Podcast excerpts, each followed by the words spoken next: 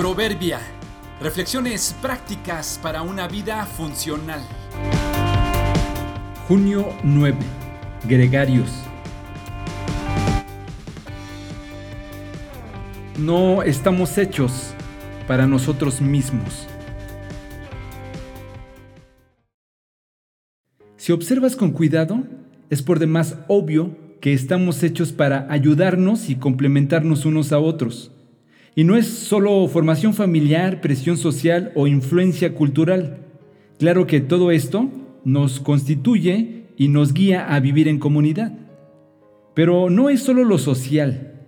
Nuestra constitución física y biológica nos lo revela. Un bebé recién nacido no tiene forma de sobrevivir sin que alguien mayor lo sustente.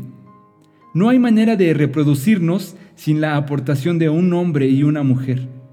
Observa tu cuerpo y tu forma de pensar. Es diferente y complementario al de tu sexo opuesto. Regularmente las mujeres son más emocionales y los hombres más racionales.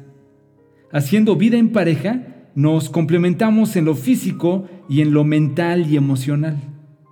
Si analizas la razón de tu profesión, de tu oficio o tu negocio, será obvio que lo que haces está hecho para que otros lo consuman.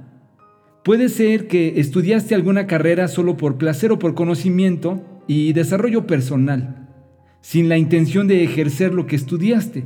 En este caso, tú eres el consumidor de lo que otros generaron o estructuraron para tu conocimiento.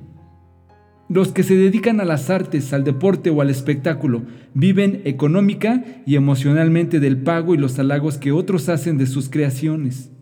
Los libros se escriben y publican para que otros los lean. Los bienes y servicios se generan para que otros los consuman.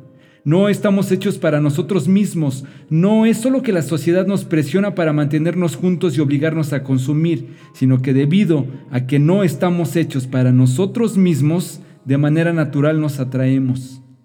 No estamos hechos para nosotros mismos. El orgullo y el egoísmo nos hacen envidiosos, aislados y retraídos. No estamos hechos para nosotros mismos.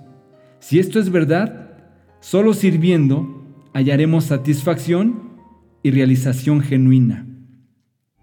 Y el que quiera ser el primero entre ustedes deberá convertirse en esclavo, pues ni aun el Hijo del Hombre vino para que le sirvan, sino para servir a otros y para dar su vida en rescate por muchos.